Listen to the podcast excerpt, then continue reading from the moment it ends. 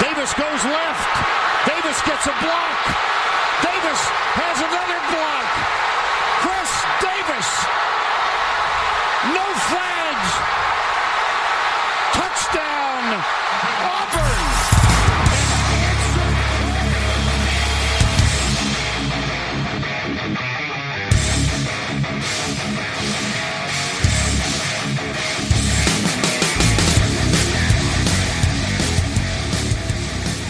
Fala, seus especialistas! Está começando mais um No Flags. Aqui a gente expulsa zebra, você torce para alguma franquia na NFL, a gente pode acabar se- te ofendendo. Eu sou o Paulo Ricardo e continuamos nossos previews de divisão. Essa semana, EFC Sul. E para isso, tô eu aqui com o Mário. Fala aí, Mário. É, ia acabar se ofendendo também, não tava errado não, podia continuar. E com o Alan, cara. Fala aí, Alan. E aí, tudo bom? Beleza? Vamos aí. galera de sempre aí pra falar da EFC Sul. É, antes de começar, só aqueles recadinhos sempre, se você ainda não segue o podcast No Flags no Spotify ou assina ele em algum dos agregadores de podcast, não deixe de fazer isso, vai lá, assina. Se dá pra dar 5 estrelas, 10 estrelas, vai lá e se você gosta do conteúdo, faça isso, deixa um comentário positivo lá que ajuda bastante na divulgação. E Segue, segue nós, ajuda nós. isso aí, segue a gente lá no Twitter também. E é isso. Segue cara. lá, Paulo, pra você ver todos os retweets do No Flags. É, se- segue o meu Twitter, que é a mesma coisa do que seguir o NoFlex. É o alter ego do NoFlag. É. O cara leva, leva o ensinamento de ser até as últimas consequências. É, é, é isso. E é, de vez em quando, al- xingando alguém que tá falando bosta do Chargers. É a única coisa que serve no Twitter. Mas vamos lá, cara. A AFC Sul foi uma divisão ano passado que mandou, por incrível que pareça, dois times para os playoffs. Eu acho que ninguém apostava isso no começo da temporada, mas conseguiu mandar tanto Titans quanto Colts com 11-5, ambos com 11-5, mas nos critérios de empate, Titans acabou passando como líder da divisão e o Colts como wild card. E também trouxe o seed 1 da NFL, que foi o Jacksonville Jaguars, que terminou 1-15, e o Houston Texans ali também no limbo de ruindade 4-12. É, Sem pique pra fazer. Maravilhoso. e, e entregou a terceira pick pro, pro Miami Dolphins, toma de presente. né? Cara, mas é isso. Vamos começar como a gente tá fazendo então pelo último time, pelo time que ficou em último, que foi o Seed 1, o, o pior time do ano passado foi o Jaguars. E para responder as perguntas do Jaguars, a gente foi atrás do Bortles BR, é, nosso parceiro aí que vai responder as perguntas que a gente fez.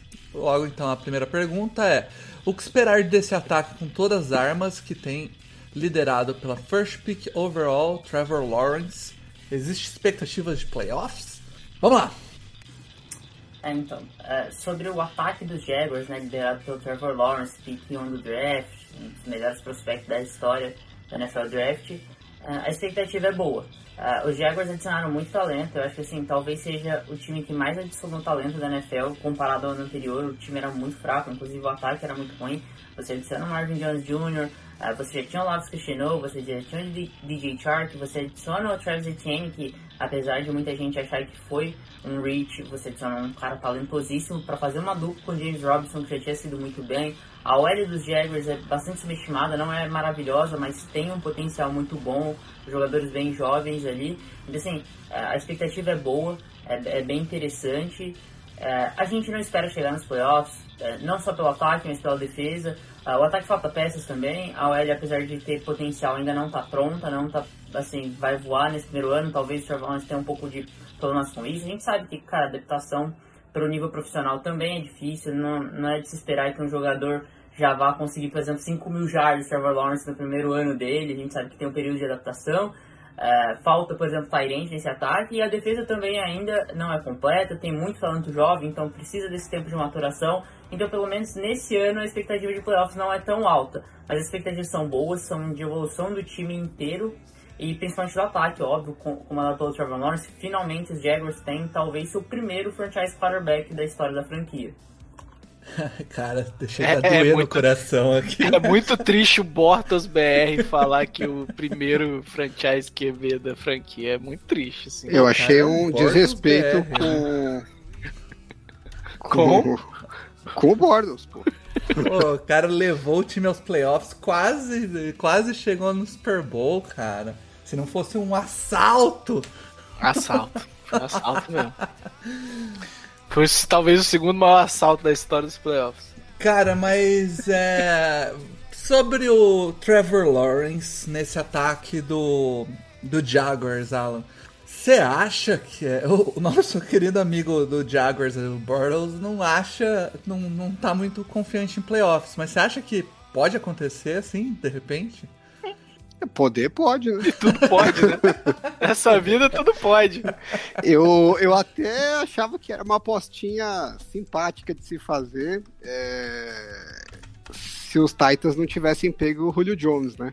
Porque se conseguia ver um cenário em que as coisas davam muito errado em Indianápolis e, e também as coisas poderiam dar muito errado em, em Tennessee. E elas quase com certeza vão dar muito errado em Houston. Então, se fosse meio legal, meio ok, já dava para pensar em ganhar a divisão, né, pro, pros Jaguars.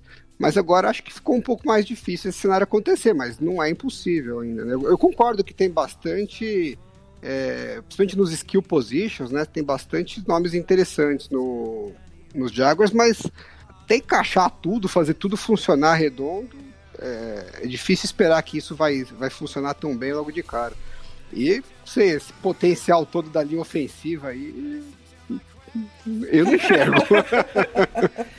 é, eu acho interessante acompanhar o Jaguars, né? Porque a gente vai ver o Urban Meyer se aventurando na NFL. Né? O cara era idolatrado no college. Acho que você tá tesourando a pergunta 2 aí, né? É. Tô, na verdade, levantando é, a bola. Mas já que você me cortou, deixa. Que é exatamente a pergunta 2. Né, Eu ia cara? levantar a bola, mas. o, Alan bloqueou no meio do caminho. o tesouro. Ah, é, pô, a gente perguntou pro Bortles BR qual a expectativa para o comando do Urban Meyer, se ele acredita que já no primeiro ano ele consegue alcançar o sucesso do college, ou pelo menos parte do, do sucesso que ele teve no college. Vamos lá. Em relação ao Urban Meyer, né? Muita gente vem criticando uh, o, o, o, Urban Meyer. Eu particularmente sou, sou, sou, torcedor de High State, então acompanhei de perto o Urban Meyer no college football. Uh, mas a gente não vê isso refletido na torcida dos Jaguars, é, é, muito mais de fora, muita gente questionando. A torcida dos Jaguars está muito esperançosa em relação ao Urban Meyer. A gente sabe que é, cara, um dos, uma das grandes mentes da história do show americano, um dos caras geniais. Uh, inventou, por exemplo, o RPO, que é um conceito extremamente utilizado na NFL hoje. Então, assim, a, gente tem muita esperança. É claro que ele faz movimentações um pouco é, incomuns, é, um pouco às vezes questionadas até, não, não é tão tradicional, mas é isso, os Jaguars precisam disso, os Jaguars não adianta tradicionalismo. O tradicionalismo não vai funcionar nos Jaguars porque os Jaguars são uma franquia que assim, não tem um histórico vencedor, não, é, não tem uma filosofia vencedora. Os Jaguars precisam implementar algo novo, precisa se diferenciar. E o Ben Meyer está trazendo isso. A gente não espera também que no primeiro ano ele já tenha todo o sucesso que ele teve no college, até porque é um dos maiores ganhadores do college.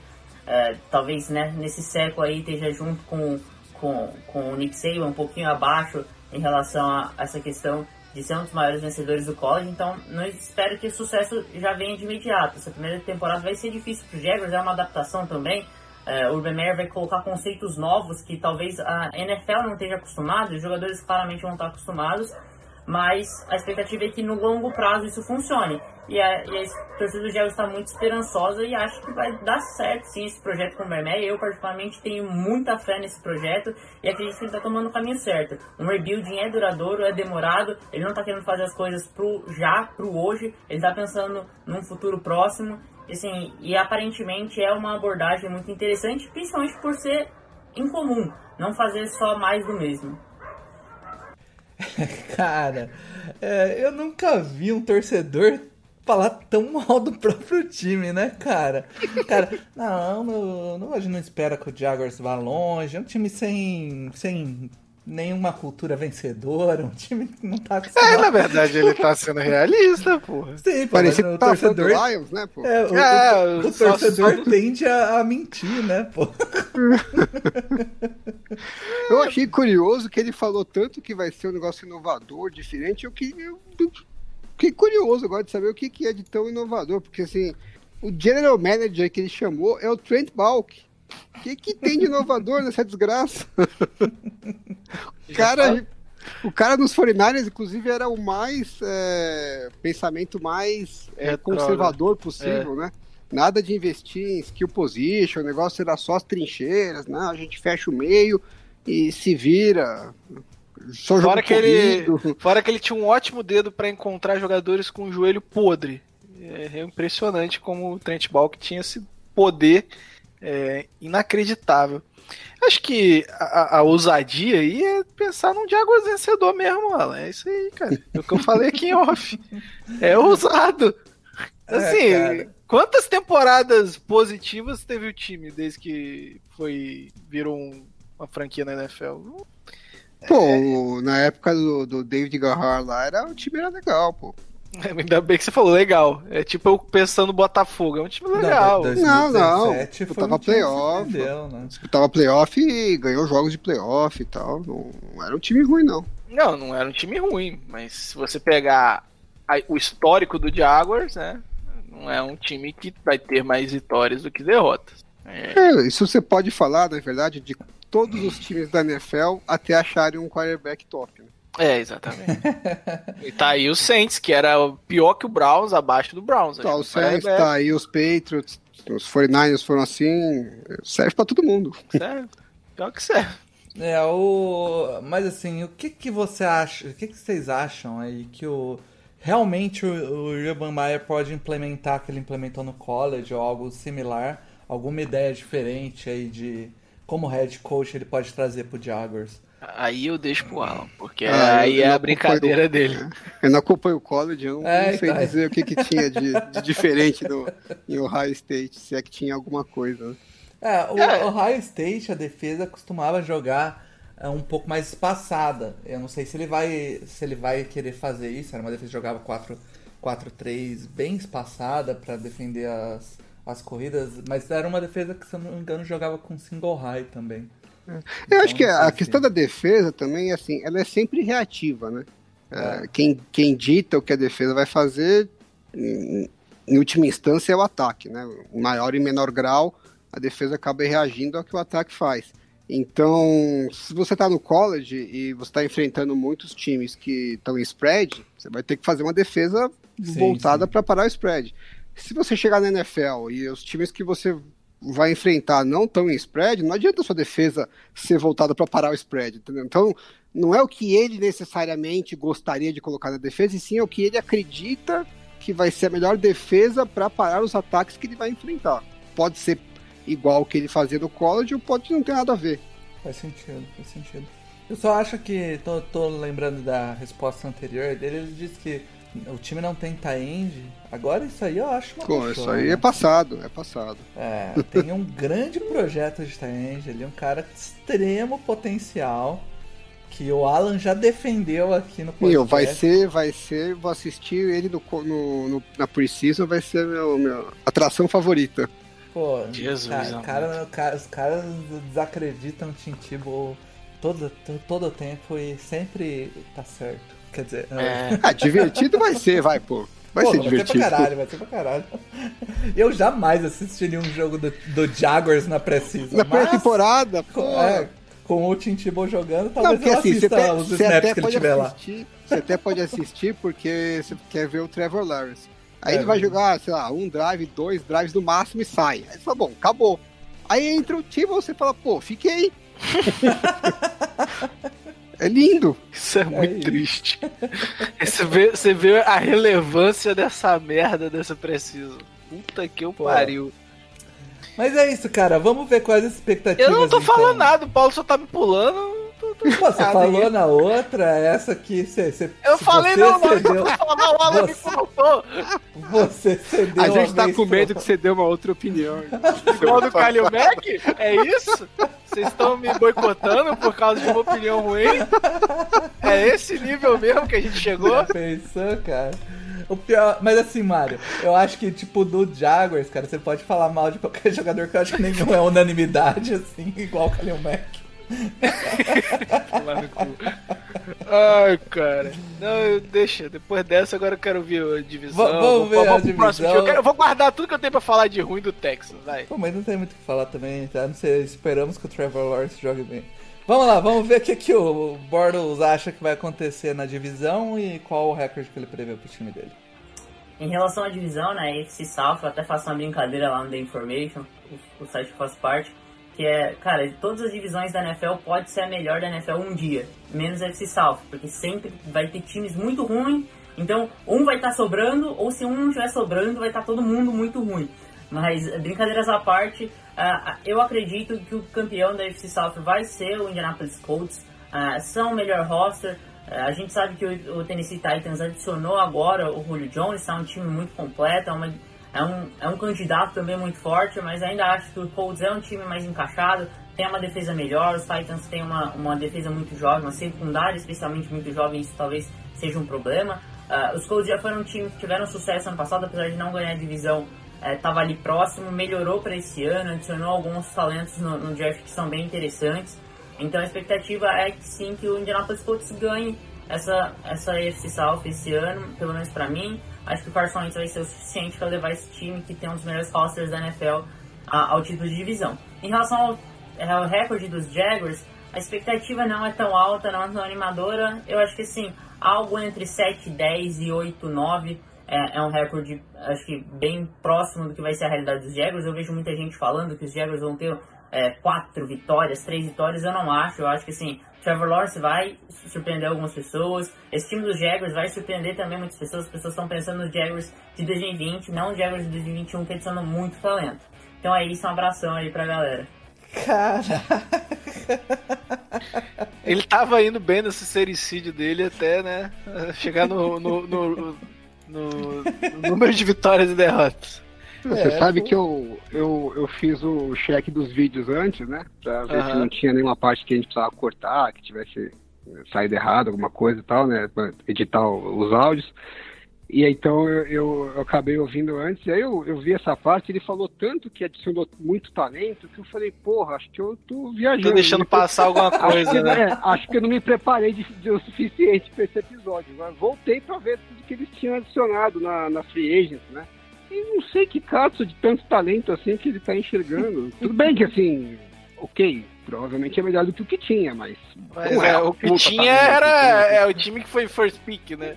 É, é, o, que tinha, o que tem de melhor de talento é o que já tinha lá, na verdade.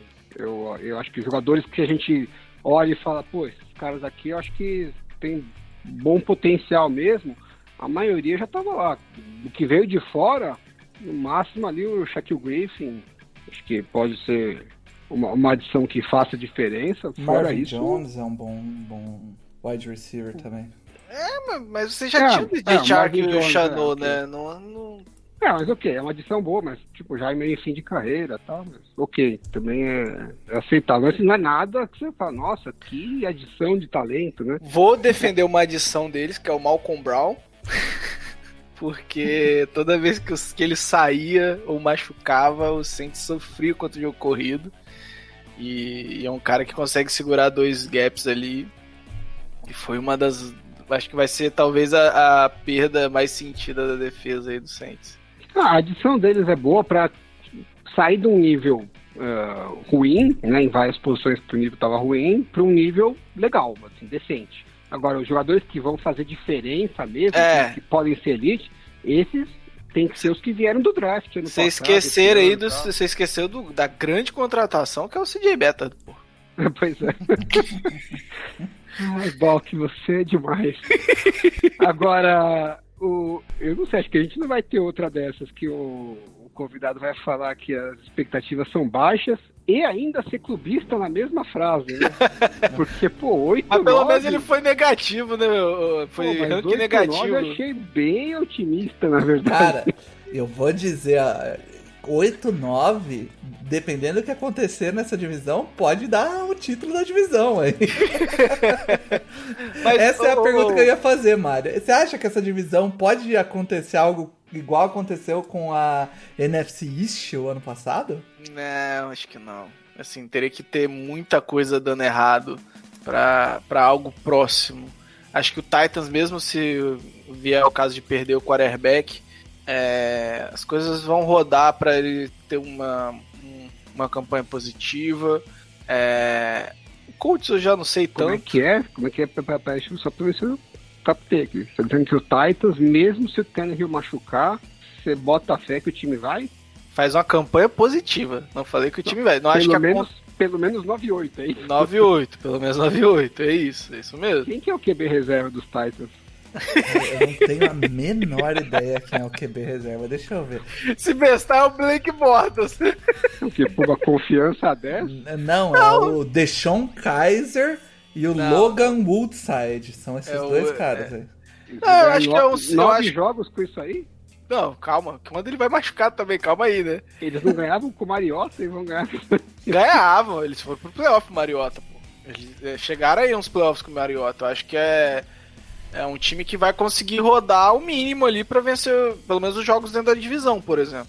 Mesmo se, se perder o quarterback. Não acho que é um time que se mantém 100% é, como a gente já viu alguns exemplos na NFL, mas você consegue rodar alguns jogos ali caso o Tannehill venha faltar. Vamos voltar pro Jaguars, mas a torcida do Titans, aí ó, se machucar, você já sabe. né? Não, não é. Porra! Você já Só sabe tô falando que eu não acho. Só tô falando que eu acho que não fica negativo dentro da divisão. Não vai acontecer o que aconteceu com a NFC East, que foi uma draga, porque o melhor quarterback da divisão machucou. é, O Giants ainda tava tentando se encontrar. O, sabe, não vai. Eu não acho que vai acontecer essa implosão igual aconteceu na NFC. Acho que é uma divisão que. é, mesmo que aconteça muitos desastres, a gente não vai ver quem tá disputando para não ir pros playoffs, que foi o que aconteceu ano passado. Mas o, o Jaguars eu acho que tá- vai estar ali no mais um anozinho de top 5 do draft, na minha opinião. Que não passa muito disso. eu não. acho que o, o que ele jogou como mínimo ali é o máximo que eu vejo. É, e com Sete vitórias, eu acho que tem que aplaudir esse time aí. Que Eu coloco aqui 4, 5 vitórias no Se- é, máximo se, se, o, se tiver sete vitórias, o Trevor Lawrence é o, É o- é o calor do ano. sem, sem dúvida. Sem É, exatamente. Não, não vai ter nem Acho que a conversa. expectativa do Jaguars é mais ou menos o- a temporada do- dos Bengals ano passado, né? De preferência sem machucar Sem o machucar. É, por aí mesmo. Mas é, o que o time tava jogando é aquilo lá, competitivo. Ou o Chargers, jogos, né? tal, Ou o Chargers, né? Mais perde do que ganha. O Chargers também, ele ficou. Foi um ano que não teve playoffs, mas. É, mas eu acho que o Chargers era um time muito acima de talento. É verdade. É do verdade. que os Jaguars e os Bengals estavam. É, mas É verdade. É, é um ano pra, que, o- que o torcedor do Jaguars vai ter que olhar pro Trevor Lawrence. Se o Trevor Lawrence Olha, mas jogando que- bem, Que Tá tudo tabelinha. Que tabelinha mamata do Jaguars, hein? mas o Que Jaguars também é- tabelinha mama. É, tem isso, mas. não, Enfim. As cinco primeiras semanas. Não, quatro, é, quatro primeiras semanas dá pra até ganhar. Sai 4-0 nessa brincadeira aí. Não acho que vá, acho que perde dois jogos, três jogos aqui, mas tabelinhazinha, mamão com açúcar. É, vamos então pro, pro próximo time que ficou em penúltimo então na, na divisão, que é o Texans. E a gente convidou a galera lá do Texanos Brasil para Eu- responder eu- as perguntas. que velório vai ser isso? E a primeira pergunta foi: apesar do recorde negativo, o ataque do Titans mostrou bons momentos, sempre liderado pelo seu excelente quarterback, Deshaun Watson. Porém, desgastes entre ele e a diretoria e problemas extra-campo colocam em risco essa posição consolidada. Qual, é- qual a, a perspectiva para a posição em Houston? Fala pessoal, aqui é o Roberto do Texanos Brasil e eu vim aqui hoje falar um pouco sobre o ataque da equipe. O que vai ser até que bem fácil, porque resumidamente as expectativas são as piores possíveis. Porque mesmo que o caso de Sean Watson tenha alguma solução em que o jogador atue dentro de campo, ele provavelmente deve ser trocado e nunca mais vai vestir a camisa de Houston. E sem ele esse ataque fica absurdamente fraco. Você tem alguns nomes talentosos, Brandon Cooks fez um bom ano no passado, mas sem um quarterback é impossível esse sistema rodar.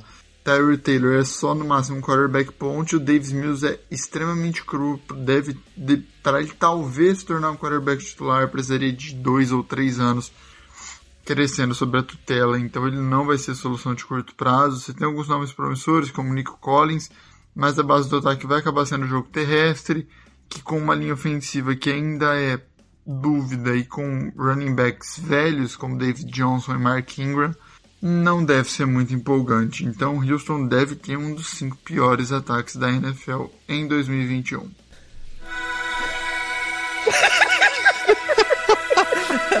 Só a música mais triste do Naruto pode representar. Caraca, mano, deu muita dor, velho. Pô, ele tem que ter escrito um roteiro pra, pra falar isso, né? Não, ele foi muito. colocou a pausa, ele deve ter escrito Pô, pausa, respiração profunda. Foi muito bem interpretado. Parabéns. Caraca, Cara, que dor, velho. Que dor. É, eu queria pedir desculpa aos ouvintes que estavam felizes aí ouvindo o podcast, porque é, esqueci de dar aviso de gatilho aí pra quem tá passando Cara, por momentos Não ouçam o podcast logo cedo, né? Eu quero pedir a, a desculpa ao pessoal do Texanos por ter que ter passado por essa sessão de tortura que é falar do próprio time, cara. Inclusive, vocês vão ver que pro próximo áudio, próximo que vocês vão ouvir, trocou a pessoa que fez. Eu Não acho que aguentou. esse cara falou, pra, pra mim já deu. deu. Mas ele, mas ele mandou mensagem avisando que tá bem, vocês não se preocupem. É, tá tudo certo. Mas, cara. cara- não, sério, ele tem, ele tem um momento da pausa ali que ele respira. Não vai ser nada empolgante. Porra, meu irmão, isso é puro Ó, suco não- de banana ouro. Não tem muito o que acrescentar, viu? É o que eu ia falar, eu, depois desse áudio, eu acho que ele, ele resume muito bem. A gente pode ir pra segunda pergunta. Pode, cara. Não, pô, desculpa, cara, ter feito você passar por isso. Espero que você consiga superar. Vamos pro próximo aí, que é, trocou o cara, como o Paulo falou. É, então, eu não acho que não vai ser muito boa, porque a pergunta já começa da seguinte forma. Lá vem. Já a defesa foi muito mal. Houve melhoras na off-season? Qual a previsão para essa defesa? Se eu fosse o cara, eu só respondia: não. Próximo. Vamos lá. Fala pessoal do No Flags, aqui é o Thales Texans Brasil e bem, estou aqui para falar sobre a nossa defesa, né, em 2021. É, a gente não vai ter mais o Jojo Watt, né, que liderou essa defesa na década passada praticamente e, e vai fazer uma falta enorme. É, a gente teve a mudança de coordenador defensivo, a gente volta a ter um coordenador defensivo experiente na figura do Love Smith, mas ele é um cara que está 5, 6 anos fora da NFL e caiu no mundo sombrio de Illinois. É só comparar as imagens dele antes dele ir para lá, né? Ah, o quanto ele envelheceu nesse tempo. E o Love Smith é um técnico experiente, coordenador que já teve seu auge, mas quando saiu da NFL para ir para o college já não fazia tanto sucesso assim. É, outra coisa importante vai ser a mudança de esquema. O time sai de um 3-4 para um 4-3. É, de contratações, não vou citar ninguém específico, porque foram muitas contratações, muitas mesmo. Então, e não foram, não teve nenhum grande jogador de impacto assim. Então não vale a pena citar ninguém específico. É, nas melhoras no setor, acredito que mesmo não tendo pego alguém via draft, o cornerback a gente deu uma melhorada, né? É, a gente tinha Felipe Games como nosso corner 2, esse ano já deu uma melhoradinha ali com Desmond King e Terrence Mitchell. E Davis Tackle também é, era uma posição que faltava rotação e nesse ano tem. O, o que eu espero é que os Texans, essa defesa dos Texans, a gente possa encontrar jogadores não só que contribuam nesse ano, em 2021, mas também para o futuro do time já que a gente sofreu nesses últimos dois anos sem escolhas no draft, então é, jogadores que não apareceram, a gente acabou pegando e a gente espera que, que traga algum retorno nesse ano de 2021 e futuramente. Então é isso sobre a nossa defesa em 2021. Essa é a defesa dos Texans. Caraca, meu. Ah, tá bravo, velho. Tem que ser, cara. Cada, cada áudio desse, cara, me deixa mais triste. Será que a gente vai ter uma previsão? Eu sei que eu já tô levantando a mão pra eu quero muito ouvir a previsão desse plano. Cara, é... a, a, ele termina com. E essa é a defesa. em pausas, né? Em pausa. Inspirada, né? Não, e, e, aí ele tá com a expectativa do Love Smith, né? Que foi treinar head coach do Tampa Bay né, em 2014, se eu não me engano. E ele estava na Universidade de Illinois como head coach e ele foi demitido após sete jogos em 2020 porque não teve nenhuma temporada positiva em Illinois.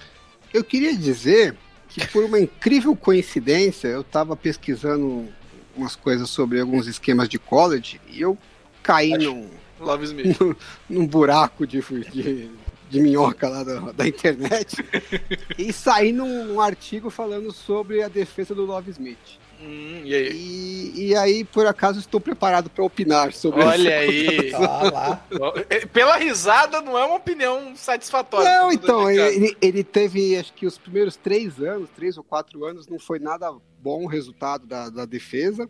É, uhum. mas em 2019, parece que a defesa teve é, resultados positivos, né? O, o EPA da tanto de corrida quanto de passe dos adversários foi, foram negativos. Foi, eu não sei dizer em ordem de grandeza, porque eu acho que não é uma, uma universidade da, das principais, né? Ela Mas se eu não me engano, ficou entre as principais defesas do college. Então ela é da, da, da, Big Ten, né? Ela joga aí contra, uhum. a, contra os Badgers, não joga, Paulo? Uhum. Então. E aí, mas em, em termos de esquema, ele ainda estava usando o bom e velho Tampa 2. Tampa 2. E. Tampa 2 descobre que, o resto. É, fez alguns ajustes lá tal, mas a impressão que me deu, pelo que eu li, por mais que fosse um, um, um artigo até para elogiar, né? É, parece que a questão do meio do campo, que é o, o calcanhar de Aquiles né, do, do, do Tampa 2, é, os resultados positivos foram mais em 2019, né? Foram mais porque o, os adversários não, é, não, acertaram os passes, né? A precisão do, dos passes, do que necessariamente que eles conseguiram é, anular a, as rotas naquela região. E até pela demissão dele no, no ano seguinte, me parece que provavelmente foi um ano foi mais sorte do que competência mesmo. É, e assim, ele foi insistiu em Tampatu a carreira inteira dele na NFL. Pelo visto, ele insistiu de novo no college. Tudo indica que ele vai voltar para a NFL e vai de novo bater nessa tecla da Tampatu. É, acho que vai, não vai dar certo. Ainda mais porque a, a, defesa não tem talento, né? A gente já sabe que não tem talentos fora da curva. E as únicas defesas que conseguiam fazer. É mais ou menos a mesma história da, da Cover 3 de Seattle, né? Enquanto você tinha aquele elenco da, da Legion of Boom que tinha um monte de craques, até os jogadores que não eram tão famosos da defesa eram muito bons, uhum. a defesa era um, é, o esquema voava. Aí você levou, exportou esse esquema para outros times que não têm o mesmo talento e foi uma draga. É, porque é um esquema, de certa forma, simplista, né? É, ele facilita muito é, os jogadores de. É, porque é sempre a mesma coisa, então facilita para o ataque saber o que vai enfrentar, mas para a defesa, se você tem talento, você já sabe, você sempre faz a mesma coisa, então te facilita que você não tem que pensar muito. Quando você tem um monte de talento, o talento é, supera tudo. Quando você não tem tanto talento e o ataque sabe o que você vai fazer, é jogar o coelho pros lobos, né? Então eu acho que é isso que vai acontecer com a defesa dos Texans esse ano. E acho que é bom pro time. O negócio é, é, é ser uma desgraça mesmo, draftar alto, se acha é. um quarterback. Olha é um só o trabalho aí. do Love Smith em Illinois. É 3-9, 2-10, 4-8. O 2019 que você elogiou foi 6-7. E aí ele foi eliminado, foi demitido quando chegou a 2-5 em 2020. É, mas a Illinois também não é, tem problema de recrutamento, não é um dos umas, uma powerhouse. É, não é, não é aquele programa atrativo, né? Então, vamos, vamos descobrir então qual a expectativa do. Eu tô curioso. Se ele Eu falar também. algo com esse velório que tá Com se mais de três vitórias, eu acho É. que ele já tá sendo positivo demais. Vamos lá. Vamos lá. Bem, agora vamos falar sobre a nossa divisão. Divisão. Essa divisão da EFC tá voltando os primórdios, né? Que é uma divi- de ser uma divisão fraca. É, nos últimos anos a gente tinha até times interessantes, né? Com Jaguars, com Colts, até mesmo Texans. Então esse ano eu vejo qualidade inferior do- dos times da nossa divisão. Não vejo ninguém ali despontando como time que vai brigar pelo título da UFC. O mais próximo disso seria é o, é o Titans, né? Que assinou com Julio Jones. Mas o Titans, apesar de ter é, pego o Julio Jones via troca, trouxe o Bud Dupree, é um time que perdeu várias peças, é, perdeu o seu, sua primeira escolha já foi dispensada, então é um time que pode ter mais talento, mas eu acho que em profundidade de elenco deu, um, deu uma caída. O Colts, eh, não acho. Eu vejo o Wentz numa situação muito parecida com o Felipe Rivers. Assim, eu acho que o Wentz precisa, ao meu ver, ele precisa se provar. E o Jaguars é o time que tem eh, o elenco tem um elenco jovem, tem o Trevor Lawrence, todo mundo vai querer ver Trevor Lawrence, mas vamos ver aí como que vai encaixar essa transição. Mas é um time que pode brigar ali também por playoffs ou wildcard.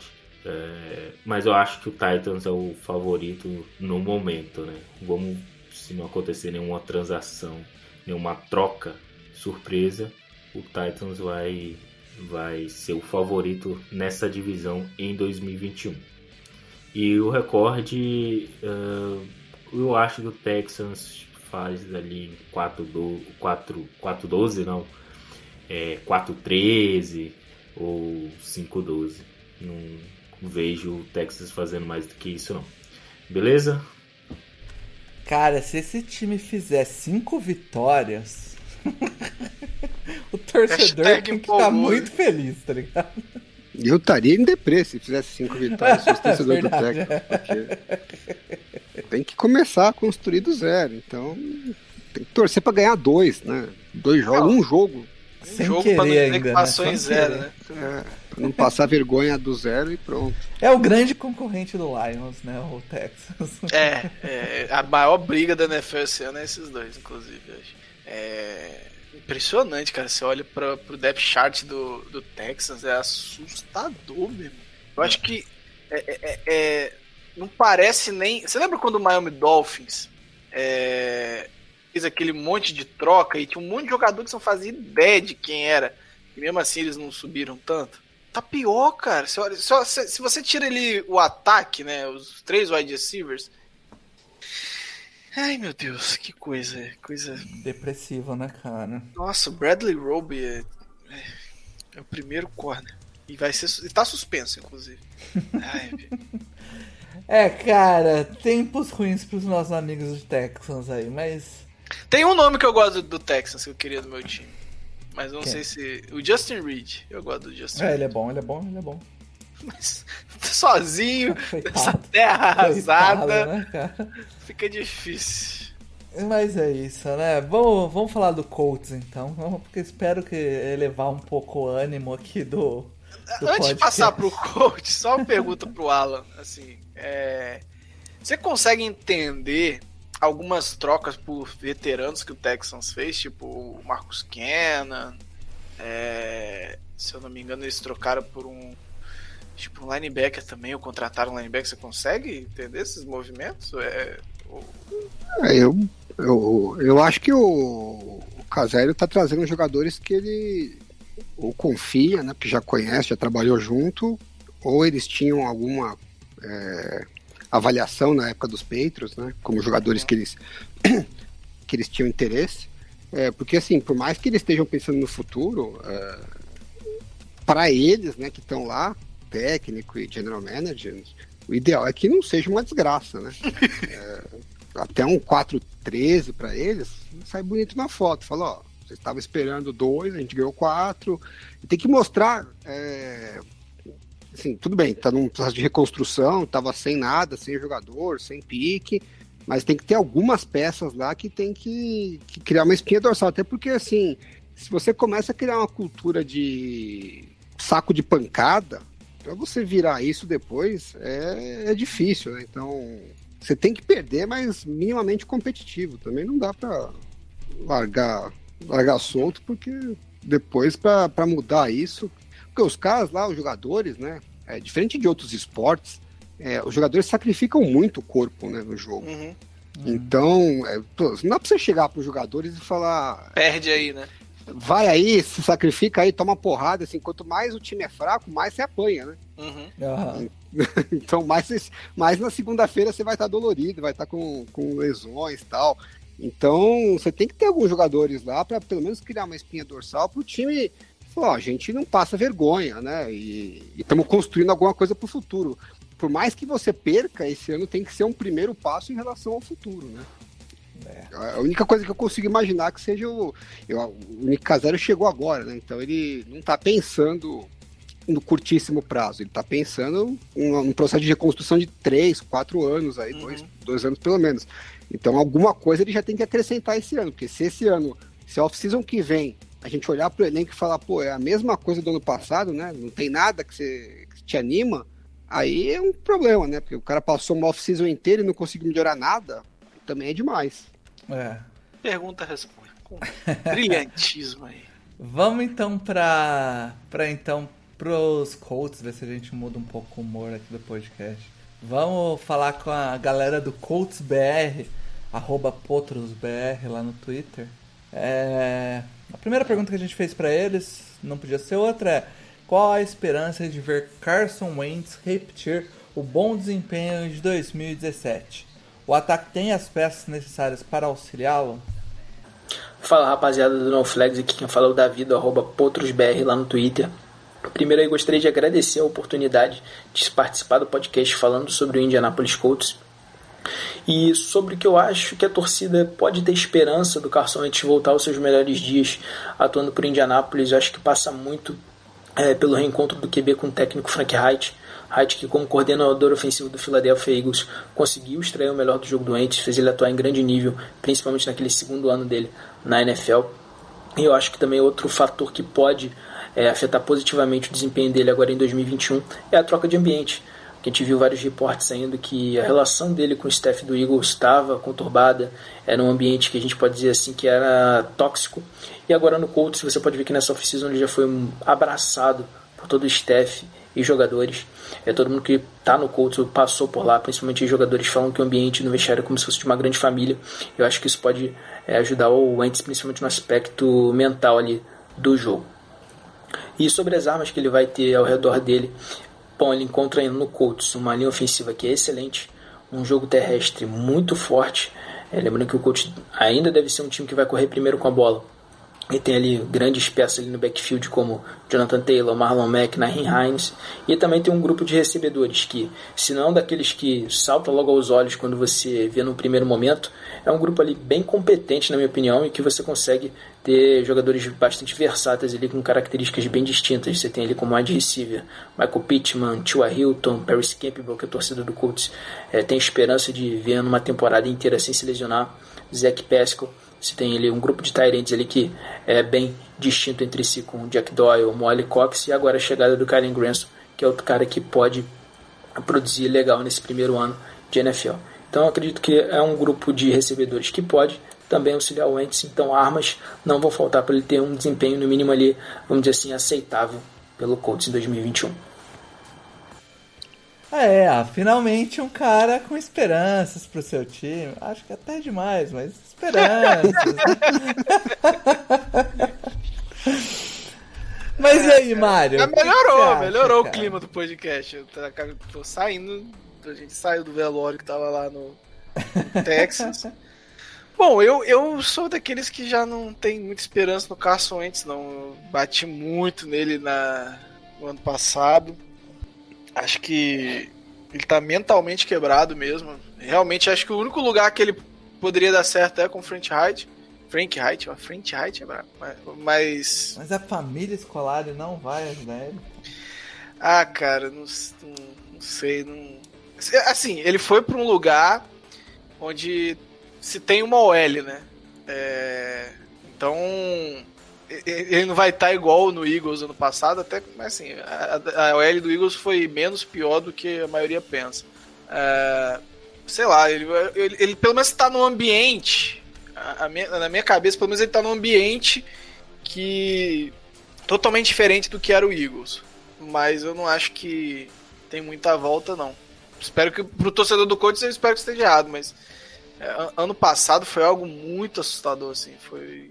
Você vê jogo do Carson Wentz, alguns passes que são inacreditáveis. Ô, Mário, por curiosidade, eu vim ver o pass blocking rate do, do Colts. Não, não é ruim, não. O Eagles ah, e o Colts têm o mesmo pass blocking rate, 60%. É, no, no, o Eagle, o Eagle a, a, questão é que enganou muito, assim, alguns jogos, né? Teve alguns jogos que foram assustadores ao L. É, mas no geral não foi tão ruim, não. E, e, e o Carson Wentz, ele realmente estava com decisões muito equivocadas. Era, era situações bizarras de passe, onde é, tinha problemas de ball placement, tinha problemas de antecipação, é, tava, parece que totalmente fora de sintonia com os receivers. Hum, não sei se isso tem muito a volta, não. É, Alan, se eu me lembro no programa que a gente falou do, da off-season, você tava um pouco mais otimista do Colts do que o Mario, né? Eu sou um eterno otimista, né? o velho garimpeiro disse que eu só quero passar o facão em todos os técnicos e eu queria dizer que isso é intriga da oposição. Não é verdade. Eu sou um rapaz otimista. Uhum. Eu acho, eu acho que o Carson Wentz vai dar bom. É... Não vai dar bom 2017, né? O pessoal sempre fica pensando, ah, vai voltar para 2017. Esquece 2017. Foi, foi fora da curva aquilo ali. Né? Aquilo lá, se acontecer de novo, o cara tá brigando para ser MVP. Então, assim, não é, não é o nosso parâmetro, não é, não é por aí que a gente regra, é, mede a, a regra dos quarterbacks, da, da maioria dos quarterbacks. Né? Então, o que eu acho é, é assim, a situação realmente tende a, ser, a encaixar muito bem pro, pro Carson Wentz. Porque mesmo ano passado, né, que foi aquela confusão total, mas se você pega alguns jogos, ele faz algumas jogadas espetaculares. O problema é que toda jogada ele tava naquela situação de parece que é terceira descida para 15, sabe? Um mega scramble, corre e tal, e tenta fazer um passe maluco. E ele conseguiu, inclusive, fazer várias jogadas dessas. Só que se é todo lance do ataque é isso, aí você mais vai errar do que vai acertar. Então eu acho que é, o Colts tende a pedir pro Carson Wentz é. muito menos disso. Vai ser um time que vai ter mais equilíbrio de jogo corrido, que é, vai tirar um pouco da pressão do Carson Wentz de que ele tem que resolver, né? então vai colocar ele em situações de terceira descida mais curtas, que pode até não ser é, estatisticamente o melhor para o ataque ser explosivo, mas para ele, nesse momento, vai ser uma, uma coisa muito positiva. A defesa dos Colts é uma defesa que tem produzido bem, então a tendência é que o time esteja é, competitivo no jogo sem precisar pontuar tanto. Então acho que isso também é uma coisa que vai aliviar um pouco da pressão. É, ele tem uma familiaridade com o técnico, né, com o esquema, então isso ajuda bastante. É, e o corpo de, de recebedores, apesar de eu não, não gostar tanto assim quanto quanto torcedor aí do, dos Colts. É, eu concordo que ele é bem diversificado, mas parece que assim é ok, né? Só que ok é muito melhor do que o Carson Wentz teve ano passado e no ano retrasado com os Eagles. Né? Então, também aí, todos os lados que você olha, você vê é, uma situação melhor para ele. Então, os recebedores é melhor, o suporte de defesa é melhor, o suporte do jogo corrido é melhor, a linha ofensiva Talvez no, no pass block não seja tão melhor assim, mas na, acho que no run block ela tende a ser bem melhor, né? Então isso permite o jogo corrido ser mais efetivo é, e sustentar mais drives, né? Então, mais uma vez, tira a pressão do, do quarterback. Acho que a, a, o clima no time é muito mais positivo do que estava nos Eagles. Então, acho que as situações em que o Carson Wentz vai ter que pegar a bola e falar, putz, agora sou eu que tenho que resolver. Uma terceira descida aqui, eu tenho que tirar um coelho da cartola. Vai acontecer, mas vão ser é, menos lances por jogo que ele vai ter que fazer isso. Uhum. E aí, se ele acertar metade, é ok, é para um quarterback tá bom, aí, né? tá bom. É, o problema nos Eagles é que ele tinha que fazer isso no, no, todas as descidas, né? Todas elas é, é, ele tinha que tirar um coelho da cartola. E aí não dá. Então eu acho que sim, quando eu digo que vai dar bom, eu penso que não me surpreenderia nada se ele tiver uma temporada similar à do, do Philip Rivers. Que o time foi bem competitivo com o Philip Rivers. E ele não jogou nada espetacular, assim, que fala, nossa, como o quarterback carregou o time. Ele foi mais uma peça na engrenagem. Em alguns momentos atrapalhou, em alguns momentos ajudou. É isso que eu espero. É isso aí. Vamos então na segunda pergunta que a gente fez aqui, que foi se a, de, a defesa do Colts foi muito bem no ano passado, após off-season, ela melhorou ou piorou? Qual é a perspectiva? É, a defesa do Colts mesmo atuando muito bem em 2020. Acredito que ela teve uma falha muito séria, que foi não gerar tanta pressão pelas pontas da linha. Então acho que Ed Rusher era uma necessidade urgente nessa off-season, que a gente viu pelo menos sendo endereçada com a chegada do Kiwiri Pay logo no dia 1 do draft.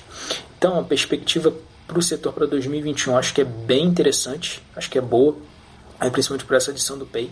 Acho que o setor de Ed Rusher vai estar tá é, melhor servido só com a chegada dele.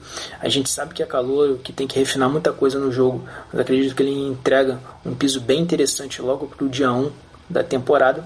E a gente tem outros jogadores por ali que a gente espera também que tenham uma evolução.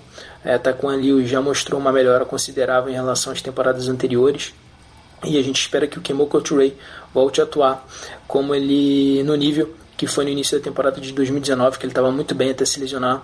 Ano passado voltou na reta final, mas ficou aquém do esperado. Teve que fazer uma nova operação no tornozelo, ele que tinha quebrado justamente o tornozelo em 2019. É um cara que a gente espera que também é, recupere o seu nível.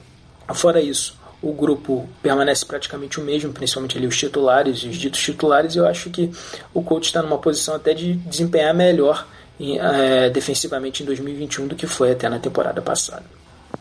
Esse sim é um grupo que eu gostei bastante o ano passado, cara. Apesar da que ele disse aí sobre pressões é, pelas pontas, eu acho que a, a adição do DeForest Buckner ali foi cirúrgica para esse para essa para essa linha defensiva do Colts e, e, por bons momentos ali foi o que impulsionou esse time, né, Alan, para para ir para, eu acho que para os playoffs era a principal, era o que chamava a atenção do time, né? É, o, eu, como eu falei, né? O, é um time bem equilibrado, então em alguns jogos a defesa segura as pontas e, e o ataque faz o mínimo, outros, outros jogos a defesa sofre um pouco mais, normalmente quando pega ataques um pouco mais potentes, e aí o, o ataque tem que pontuar um pouco mais, mas é, é um time que consegue ser, ser muito equilibrado em todas as fases do jogo, né? É, eu gostei bastante da defesa no passado, já não é a primeira vez que ela vai bem. É, só que assim, em tese tem tudo para manter, né? É, porque manteve as peças tal, ok, até conseguiram renovar com o Xavier Rhodes, que era um, um que eles esperavam, acho que talvez tivesse um risco de perder para free agents. Mas é, o risco da defesa é sempre aquele, né? Se não tiver lesões em peça-chave, né? Porque depende muito do, do conjunto todo funcionar. Você começa, perde um, perde dois, perde três, é, é mais difícil de, de compensar as perdas do que no ataque, né? Que você consegue esquematicamente é, direcionar.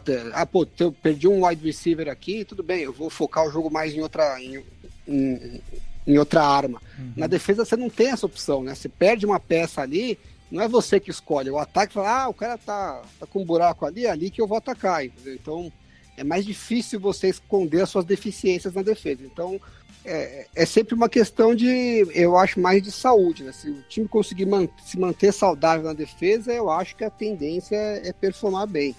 É, o, que... meu, maior problema com essa defesa é, é, ele já até citou, né? A, a pressão pelas pontas. É, não, não levo muita fé no Quit Pay, não era um cara que me enchia muito os olhos no draft. E o, eles têm ainda o Kemoko Turei e o Alquadin Mohamed. O Alquadin é um cara decente ali, não é nada demais. Isso, mas, sei lá, cara, eu não gosto. Eu, eu acho que o Default ele eleva muito o nível em volta dele. E isso acaba é, facilitando a vida de quem tá jogando do lado. Mas podia ser mais, sabe? Acho que falta um pouco de, de pressão aí pela, pela, pela por fora. Então, se fosse para apontar um, algo preocupante nessa defesa, algo um ponto de atenção, seria realmente essa pressão nos Eds, que para mim não tem nenhum nome é, realmente diferente aí. Então vamos só, pro... só, só para lembrar, Paulo, porque eu, eu, tenho que aproveitar os poucos momentos que eu posso falar bem do Saints. É, o quão bizarro o draft de 2017, o Alcadim Mohamed foi a escolha de sétimo round daquele draft. Até ele funcionou. Cara, vamos pro. Vamos pro recorde que eu. Que eu sinto que tô vai curioso. o primeiro recorde positivo aí do. Não, e eu tô curioso. Eu acho que agora vem daquele jeito clubismo, daquela coisa maravilhosa.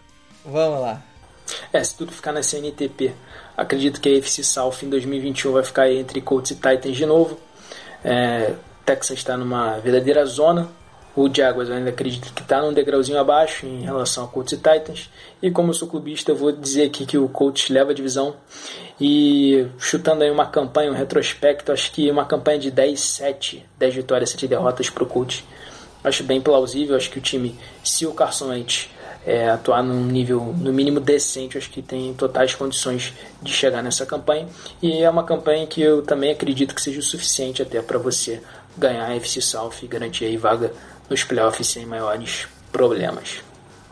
Ah, cara, eu queria um clubismo raiz, eu queria um clubismo. Tá com medo 14 vitórias, 13 vitórias. Clubismo Nutella, nós estamos nesse programa. Pô, vem 10 vitórias, cara. 10 é, vitórias, é, é pior do que o ano divisão. passado, cara. Não ganha divisão. 10-7 não ganha divisão. Eu, eu ia dizer isso. Acho que ele falou, bom, com 10-7 provavelmente ganha a divisão e classifica para os playoffs sem problemas. Acho que então, não sei não, não é tão É. tranquilo assim não. É, não acho não, cara. Eu acho que esse Titans é um time de 11 vitórias aí agora com o Julio Jones. No mínimo, assim, o piso 10, 11 vitórias. Não sei se leva não, cara. Mas a Realmente, pergunta é: vocês acham que é um time que pode bater mais vitórias? Acho. Eu acho, por, sim. por, por isso que eu fiquei decepcionado, porque eu espero desse time, é, sei lá, 11 vitórias de piso. É, eu, piso, eu diria que piso. o piso, o piso é entre 10 e 11 mesmo. É, mas- Eu, eu vejo o time batendo 12 vitórias. Então, mas a gente nunca espera o nosso querido clubista, como ele mesmo falou, falar o piso, porra. Eu É, quero. eu acho que quero. um range, um range de 10 a 12 aí é bem razoável, né? Se você vai falar assim, não, vou ser clubista, Vá, fala Parte de 12, 12. porra. de 12 É, é, sabe? A decepção não é que realmente ele pode não acertar, Foi mas ele sensato, falou a gente, que ele é a gente não quer sensatez. Não, e ele, e ele, ele, ele falou assim: eu sou clubista. Ele falou. Então a gente cria uma expectativa ali de clubismo. Quando vem um 10 e 7, você vai. É, tá. Foi, sensato, não é o que esperávamos. É, Clubismo Naruto não dá, pô. é, pra mim, assim, foi até pessimismo, sacou? Porque se você pega do piso e pega o pior, a pior possibilidade ali dentro da- do, do range de vitória, você tá chutando muito baixo. Essa galera acho que tá com medo do. do receber no zap lá. Mas Criamos um lá que monstro, né? Criamos um monstro. Tá difícil Temos alimentar ele um- agora. Temos mais um time, um time que teve sucesso nas suas duas últimas temporadas, ganhou a divisão na temporada passada, na anterior fez uma longa campanha nos playoffs aí, que é o Tennessee Titans. O pessoal lá do Titans Brasil, que é o arroba Titans Underline Brasil, vai responder lá pelo Titans. E a primeira pergunta é: o Titans foi o segundo melhor ataque da liga pelo PFF em 2020, com a aquisição de Julio Jones e as alterações no ataque. Qual é a expectativa? Agora eu quero clubismo. Agora eu quero clubismo. Ah, o ataque é grande responsável pelos bons resultados do time nas últimas duas temporadas, né? Desde que o Ryan Tannehill se tornou quarterback titular, né? o ataque do Titans sempre está entre os cinco melhores da liga, independentemente da estatística que você olhe. Então eu acredito que o time vai conseguir se manter no, entre os melhores da liga. Eu acho que pode cair um pouquinho, mas sem sair do top, top 10, com certeza. As perdas são significativas, mas poderia ser muito pior, né? O time não perdeu nenhum das suas estrelas. Né? O Taylor continua, o Tanner continua, o Henry continua, o A.J. Brown também, e agora tem o Julio Jones. Então acho que tem tudo para o time seguir como um, seguir pontuando bastante, né? E a, a troca de do coordenador é significativa, óbvio, mas o Todd Downing tinha um papel muito maior do que as pessoas imaginam né, no gameplay do time. Era ele que elaborava jogadas para as terceiras descidas na red zone, que é onde que o time é mortal, tem um aproveitamento absurdo. Então eu acredito que o ataque vai continuar muito forte. Pode cair um pouco, igual eu disse, mas nada absurdo, não vai implodir, igual alguns malucos dizem. Não vai, não vai acontecer isso. O ataque vai seguir entre os melhores da liga, com certeza. Cara, o que, que tá acontecendo hoje? que... Pô, os caras. A, a, div a, divisão tá bem representada, né? Porque ela é mega, a galera tá mé também com os times. É isso aí, bicho. A gente esperava é, clubismo, não tá cara, Eu esperava assim, ó. Olha o John é o melhor chegando, é o melhor. É isso que eu tava esperando. Quando você olha a skill position do Titan, você vê AJ Brown, Julio Jones, Josh Reynolds, que teve boas temporadas do Rams, e, e, e Derrick Henry, e você não fala esse é o melhor ataque da, da, da, da NFL, você não é clubista, porra.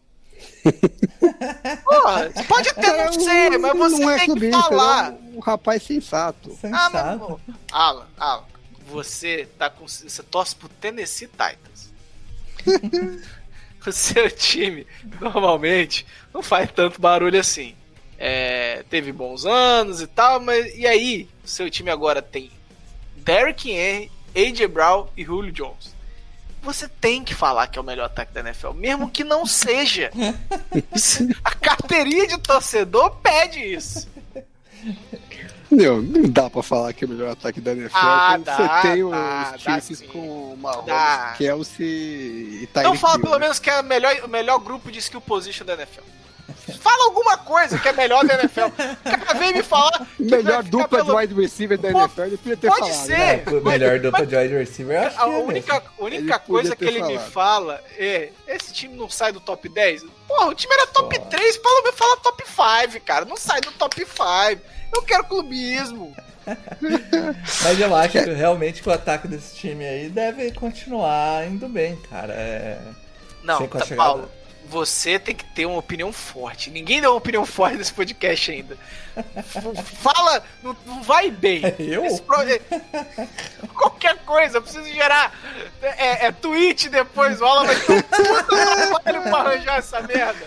Não, eu acho que essa contratação do, do Julio Jones, ela é, assim, sensacional pros Titans, porque eu até critiquei eles na, quando a gente fez o, o o recap da, da off-season, né?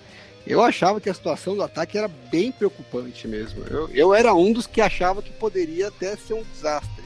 Então, assim, é uma mudança da água para o vinho, porque esquematicamente muda tudo, né? Eles perderam o John Smith e o Corey Davis, que eram dois jogadores que, mais do que a questão deles serem alvos importantes do time, eles ajudavam muito nos bloqueios, né? Então, o, bloqueios do jogo corrido. E, e aí que você tira esses jogadores, uh, a chance do, do Henry não encontrar mais os espaços que ele encontrava antes era muito grande, porque você ia ter que pedir o quê? Pro Josh Reynolds fazer os bloqueios? Cara, não tem tamanho para isso, né? É, e, tem, e aquela história, né? Você machucasse o AJ Brown e acabava o ataque de vez, né? Agora a situação é completamente diferente, porque o, eu estava vendo uma estatística que o time do, dos Titans, se não é o time que mais teve, é, é o segundo que mais teve é, oito jogadores no box. Né? Enfrentou oito jogadores no box e um safety lá no fundo. E eles falaram, beleza, mete cara no box mesmo que a gente vai continuar correndo com a bola com o Dan Henry, porque a hora que a gente não correr, a gente vai pegar vocês de calça curta e eles se eu não me engano, tiveram média de 8,5 jardas em primeira descida quando resolveram passar a bola. É, só que para você fazer isso, você tem que conseguir manter os drives funcionando. Porque senão você vai, ah, vou correr um monte, vou correr um monte, mas se vira tria na out e você dá punch, não dá pra você continuar com isso até o fim do jogo. É, e eu acho que tinha um risco grande deles não conseguirem. E agora, a situação para o coordenador de defesa do, do time adversário complicou horrores, né? Porque assim, você é. vai meter um safety só com o A.J. Brown e o Julio Jones correndo crossing routes contra você, né? Um fazendo uma dig e outro fazendo uma post, e o safety lá com os dois, um indo de cada lado, pô, é pedir pra dar cagada. E aí você falou, bom, tá bom, então eu vou recuar, vou trabalhar com, com dois safeties no fundo, de repente com quartas, que eu até consigo ajudar é, no jogo corrido.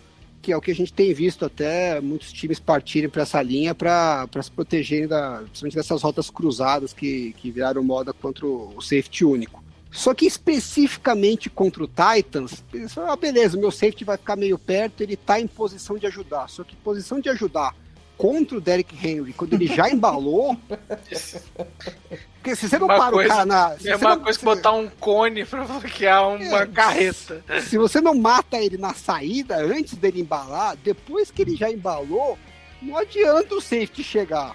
O Earl Thomas que eu diga. Ele vai atropelar o safety. né? Então eu tô muito curioso para ver como é que os caras vão planejar parar esse ataque, porque é, se você não, não alocar recursos para parar o jogo corrido, você corre o risco do Derrick Henry fazer um estrago, é, porque é um jogador diferente em porte físico de, de running back, né? É, pro, pros dias de hoje da NFL. Então, é, você tem uma defesa que é muito mais leve né, na secundária, até nos linebackers em geral na NFL. E, e mesmo assim você tem um, running back que é da, daqueles portes antigos, né? Com uma agilidade e uma velocidade incríveis. Então, assim, se, se você deixa esse cara cortar, achar um buraco na, na, na linha de scrimmage, ele embala, aí para parar fica difícil. Falou, então eu vou dedicar recursos para parar isso, para evitar que eu, que eu seja atropelado no jogo corrido. Aí você vai ter que se virar contra o A.J. Brown e o, e o Julio Jones, e o Josh Reynolds fazendo ah, a deep threat, né? Sendo que você só tem um safety para ajudar um, um deles, o outro vai ficar no mano a mano. É uma tarefa complicada, É, então eu acho então. que esse ataque, eh, pô, vai ser legal pra cacete de assistir. E aí eu também tô nessa linha aí. Mas Ah, vamos. talvez o calcanhar de Aquiles, no máximo, né? Só antes de passar, é, talvez seja o L, né? Principalmente o interior dela. É, acho que o medo maior que eu, que eu teria aí do- como torcedor é, é que é um time muito concentrado em algumas poucas estrelas, né? Então, se perder aí Perder uma dessas uma peças, também, né? Verdade. vai complicar muito. Mas Sim. meio que, assim, tem poucos times que podem falar também que se perderem uma, duas peças, consegue se virar, né? É. Sim, sim. Vamos pro outro lado da bola então, porque o desempenho da defesa não foi o mesmo do ataque, né? Então eu perguntei pra ele o que, que faltou e qual e se esse problema foi corrigido nessa off-season. O que, que dá pra esperar dessa defesa? Vamos lá. A defesa foi um grande fiasco em 2020, foi incrivelmente ruim, né? Chegamos a ceder 50% de conversões nas terceiras descidas. É, certamente foi o calcanhar de Aquiles do time que impediu o Titans de ir mais longe na temporada. Então, eles foram. Eles estão tentando corrigir o problema. Eles optaram por manter o coordenador defensivo, mas foram em busca de seis novos jogadores que vão ser titulares. Né, A secundária completamente é, foi remodelada, só ficou o Kevin Byard. Então o time vai ter cornerbacks novos, vai ter um edge rush novo, que é o Buddy Dupree. Vai ter mais alguns reforços para a linha defensiva. Eu acho e agora eles também foram em busca do Jim Schwartz, né, que estava nos Eagles, para dar um auxílio. Então acho que a defesa vai melhorar, não tem como piorar. Em 2020 foi muito ruim, agora é, é, é muito complicado falar quanto que o time vai melhorar, porque são seis novos jogadores na defesa, é difícil, é uma incógnita. Pode ir muito bem se tudo der. Eu acho que o teto da defesa é alto. Eu posso falar isso, o teto é alto. Caleb Farley, né, Bud Dupree, se eles estiverem saudáveis, eu acho que eles vão ajudar demais. Acho que o salto da defesa pode ser muito bom. Mas eu acredito que vai ficar ali onde estava antes de 2020, com o Jim Pins. Acho que vai ser uma defesa medíocre, que já é suficiente para o time longe na temporada. É o que eu acredito. E, cara, todo mundo tem o seu momento de depressão nesse podcast, né, cara? Incrível. Acho Eu que vai dar um tentei- grande salto de fiasco pra medíocre. Esse é o. Porra, mas é um grande é o salto, vai. Não, pior que eu concordo. Eu, É, acho que, assim, exatamente. eu acho que o ataque tem tudo pra ser um puta ataque, pra ser top 5 mesmo da, da NFL, e aí eles precisam suportar isso com uma defesa que seja lá, sei lá, 19, 20, tá ok. É, é mais importante que seja uma defesa oportunista, né, que quando tiver as chances gere um turnover. Tá? Até nesse sentido, eu acho que o Jim Schwartz é legal.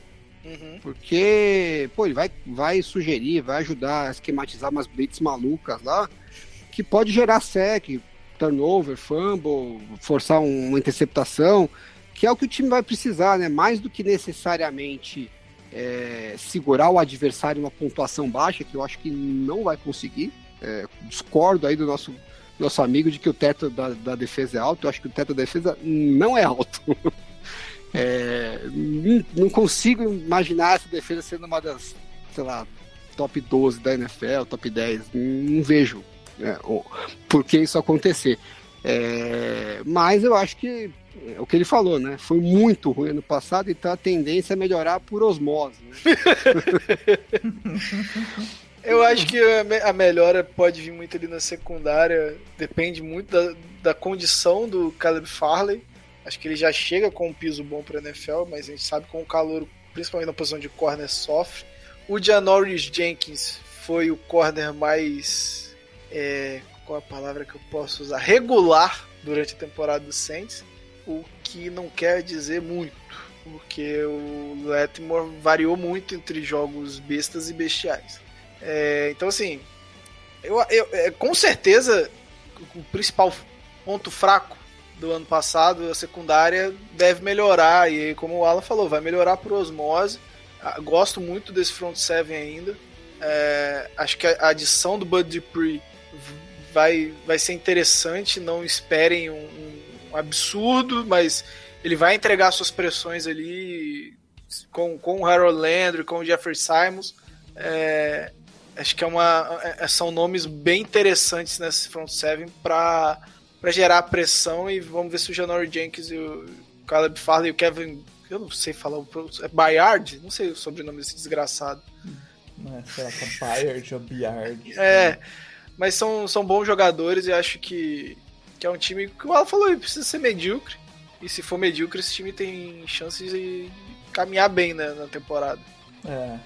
Cara, vamos, vamos lá pro recorde e pra o que eles acham da divisão e ver se pelo menos um torcedor nesse episódio vai avacalhar e vai falar que o time vai meter trocentas vitórias, né? Pô, vamos lá, vai. Vamos lá, meu amigo, colabora. Ah, eu acredito que o Titans vai vencer a divisão. Acho que é um elenco mais forte entre todos os times. Acho que vai ser por uma vantagem absurda. O Colts tem um time certinho. Né? Se tudo der certo com relação ao novo quarterback, eles podem dar muito trabalho. Né? Eu já, já falei isso algumas vezes. O Titans tem algumas incógnitas, né? São incógnitas na defesa. O Colts tem incógnito no ataque, né?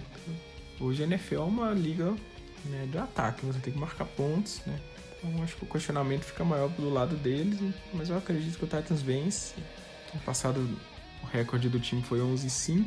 Acho que esse ano pode, eu acreditaria num 12-5 ou 11-6. Acho muito difícil ser mais, obter mais que 13 ou mais vitórias, ou algo em torno de 9 ou 10 vitórias. É isso. A hora que ele falou ou eu ou... esperei o ou 13. Eu falei, veio a 13 vitórias.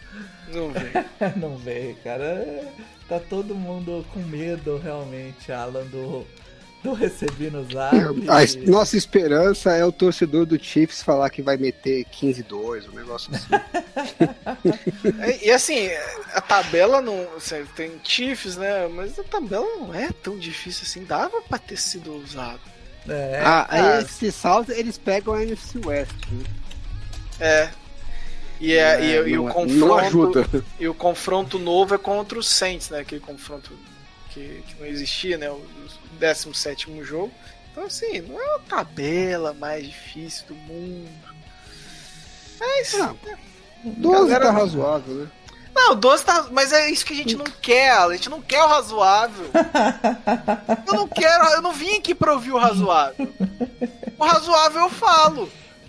Não temos mais perfis clubistas na off-season, só durante a temporada. Caraca, bicho. É, triste. cara. Tô triste. Pô, vamos nós. O que, que nós achamos aí nessa... É, então. Vamos lá, Mário. Essa divisão animadora. Tô animadora que ninguém é clubista, né? Quem tu acha que leva a divisão? Ah, cara, com a troca do Julio Jones não dá pra apostar contra o Titans. Não. Hoje não dá pra apostar contra o Titans. É... Eu acho que é um ataque diferenciado, que já joga junto há muito tempo. Né? Tá rodando o mesmo esquema, gente vai entrar pro terceiro ano com o mesmo esquema. É... Então eu não consigo ver o Colts tendo o Ents, mesmo conhecendo uh, o esquema do Frank Reich, já chegando e igualando o nível. É, acho que essa defesa tem condições de roubar bastante a bola e por isso vejo o Titans hoje até com alguma certa folguinha aí é, depois dessa troca do Julio Jones na, na, na liderança da, da, divisão. E você acha que o Colts cola o wildcard ou não? Ou vai ah, cola, cola, cola, cola. Acho que uma das vagas ali vai ser do Colts. Tem que fazer muita cagada pra não ir. É, cara. E você, Alan? O que, que você acha? Eu também acho que vão os dois para os playoffs. É, pô, eu tô com um feeling que o Colts vai, vai ter uma temporada bem boa, assim. Mas eu vou. Eu vou voltar no Titans porque eu tô muito afim de assistir esse ataque com, com o AJ Brown e o Julio Jones. Como é que marca uma porra dessa, bicho? É, eu acho que não pode ser diferente também. Eu vou de Titans e eu acho que o Colts vai pegar essa vaga. E eu ainda digo mais, Houston é Seed 1. É, vai ter o cravo que ele é Seed 1. Cara. Eu acho que a gente vai ter dois times nos playoffs e dois times no top 5 de novo. Já que é pra falar alguma coisa. É sério, porra. É, boa. Eu repeti o ano passado. É, ué. Dois times playoffs, dois times top 5, cara. Olha, cara, vai, vai repetir o ano passado, muito bom. Porque, mas eu acho que inverte, né? Eu acho que o Texans fica à frente do Jaguars, acho que o Jaguars tem um caminhozinho ali pra trilhar, é, já escolheram, não gostei muito de alguns movimentos, principalmente do, da escolha do, do Travis Etienne, mas é um time que já parece ter um caminho para trilhar, pegou o melhor prospecto que eu já vi do college, que provavelmente é o me melhor prospecto vindo do college na era de cap, né? Então, depois de Andrew Luck. Ah, cara. Eu gostava pra cacete do Andrew Luck, mas. O Andrew Luck, eu tinha dúvida ainda em relação ao Robert Griffin, assim, comparando na época, existia esse debate. O, o, o, o Sunshine ele chegou muito, muito diferente do resto, sei lá. É uma pena que ele não vai ser o melhor quarterback da classe. Eita! o Shanahan me garantiu assim, que vai ser o Trey Lance. Ô, louco. O Shanahan me garantiu. Então... É, o Shanahan garantiu. O Shanahan te garantiu muita coisa que ele ainda não entregou. Cara, mas eu acho que é isso. Se nem os torcedores estão animados com essa divisão. Quem, quem, quem somos quem nós? nós né?